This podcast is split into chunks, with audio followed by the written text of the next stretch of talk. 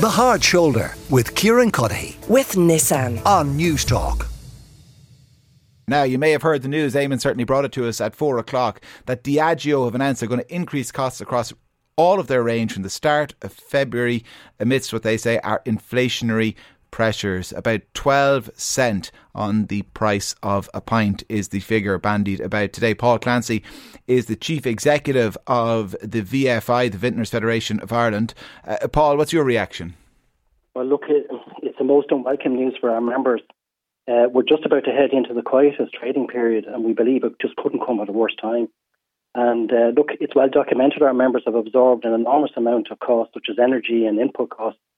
And we would ask the Diageo to look at how can they absorb more of these cost increases within their own operations before passing on to our members. You, you, you would accept the reality that those costs are going up, though, wouldn't you, for Diageo?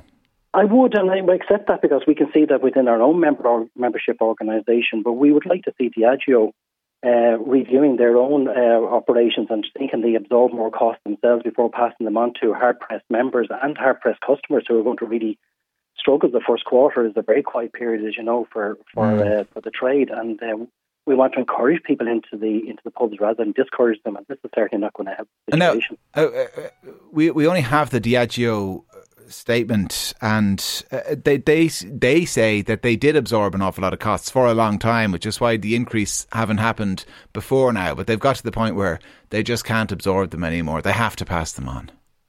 Yeah, look, I mean, okay, the size of the increase of 12 cents, I mean, normally that's double probably what the last increase was. So we're saying, look, can you not look at that in a more deeper, meaningful way and see can you do something that can actually help our members? It's, it's a sizable increase. It's going to have a massive impact uh, on the uh, consumer pricing, and uh, we're we're very concerned about it, really. And you know, it's just one of those things. It's another cost increase on top of it, multiple cost increases that publicans already absorbed uh, because they don't want to pass these increases onto their onto their uh, customers at all possible, because they want to encourage them into the pub.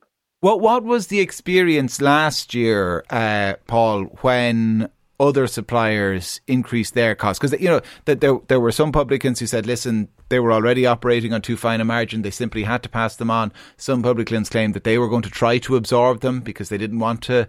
Uh, scare away any customers. Was there kind of a mismatch in how it was dealt with across the board? What happened? Well, look, it's up to each publican to decide how they want to manage their, their own businesses and their own price increases. But it would be fair to say that, you know, there were a number of pubs that closed uh, that just weren't able to, you know, justify these uh, price increases and that, you know, footfall did drop in some instances. And we, we lost about 110 members last year uh, in 2022. And not all down to that primarily, but certainly the pressures that are coming on publicans at the moment from a cost perspective is just making them potentially unviable.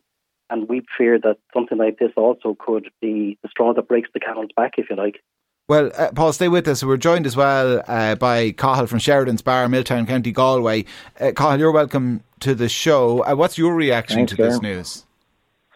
Oh, yeah, well, I suppose we knew, we knew that the, there was a, an increase coming at some stage uh, in springtime this year. We didn't expect it so early, and I don't think we expected it uh, at six percent either. We uh, yearly we get a three percent increase, and we were hoping that Dia- Diageo would hold it off until maybe after Paddy's Day or April around Easter time, and not go as high. But uh, same, same, they know they have uh, expenses to pass on naturally, and they have to understand that we have expenses to pass on. So the majority of us will have to pass this on to our customer because it's too much for us to absorb. Uh, everybody knows that we have increased costs over the last while between inflation. Uh, and of us that are in the food game know that the food prices are gone crazy at the back door. Uh, energy has gone crap, and only this week our wages went up again. So we'll just have to pass it on. I'm afraid it'll drive people to the off licenses because more than likely Diageo and Heineken will offer special offers uh, over Paddy's weekend and Easter in the off licenses, and the um, the likes of Tesco, Aldi, Lidl, SuperValu, Dunnes, they'll- we all know they're selling 70% of the alcohol in Ireland as it is already, and they'll just get a bigger share and we'll get a lesser share. But it's another nail in the coffin for the Irish pub because it- the demise of the Irish pub is happening right here in front of us every day, and our government don't seem to want to be doing anything about it whatsoever. I, I remember, uh, Cathal, when, when Heineken announced their price increases, you stopped selling the products for a few weeks I did, and, I did, I had some consultation. Yeah? I, I didn't sell any of Heineken products for two and a half weeks, and I do believe that Heineken probably lost out on my premises since because Diageo, the lads started drinking Carlsberg and Rockshore because it was cheaper.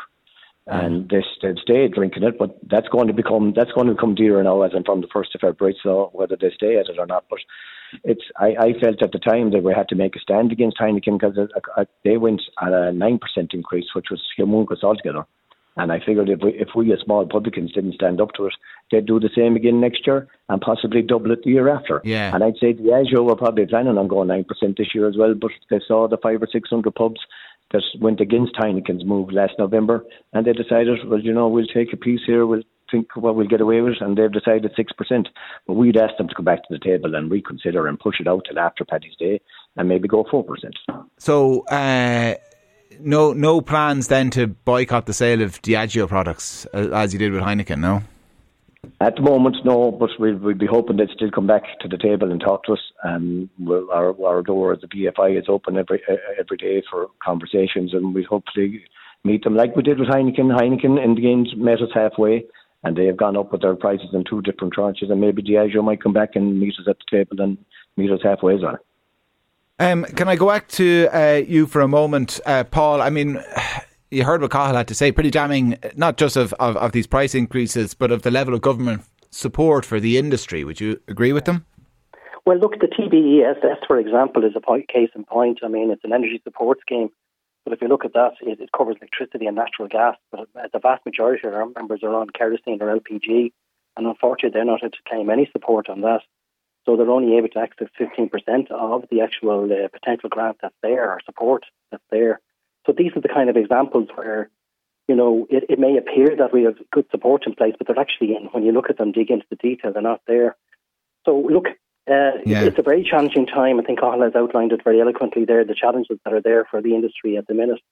And uh, we are asking Diageo, and we will be asking to meet Diageo uh, as soon as possible to reconsider the decision in light of these market challenges that are there not just on the size, but on the timing of the increase as well. Uh, can I, Cathal, go back to you uh, before I let you go? Uh, what what type of support then would you like to see from government? What what what measure would make you change your mind and suggest that government take the fate of the rural pub seriously? Well, at the moment, um, uh, Kieran, we have a minister who is trying to de- deregulate the pub um, sector in Ireland. And if she continues to do to go the way she's going, not alone will she close the few that pubs that are left at the crossroads in Ireland, but she'll close them in big towns and she'll leave it wide open for the likes of Wetherspoons and bigger uh, multinational pubs to come into Ireland, wipe out smaller towns and, and larger towns with one big pub in it, close the opposition, because she's she, she's taken advice from faceless civil servants who, who don't care what her history or what her name will go down for. But if she continues the way she's going to deregulate the pub, she's going to open it all up to to every Tom, Dick, and Harry in the country will be able to run a pub. They'll open a pub for six months, close down the pub that's there for maybe four or five generations because there isn't room in the village for the two pubs. And then mm. it'll end up that the village has no pub. So at the moment, I don't think there's any support we can get, but we can stop her trying to bring in the deregulation of the Irish pub. The, one of the best things we've ever exported out of out of Ireland has been the people of Ireland. And the second or third reporting, every every city you go to around the world, everybody wants to run an Irish pub.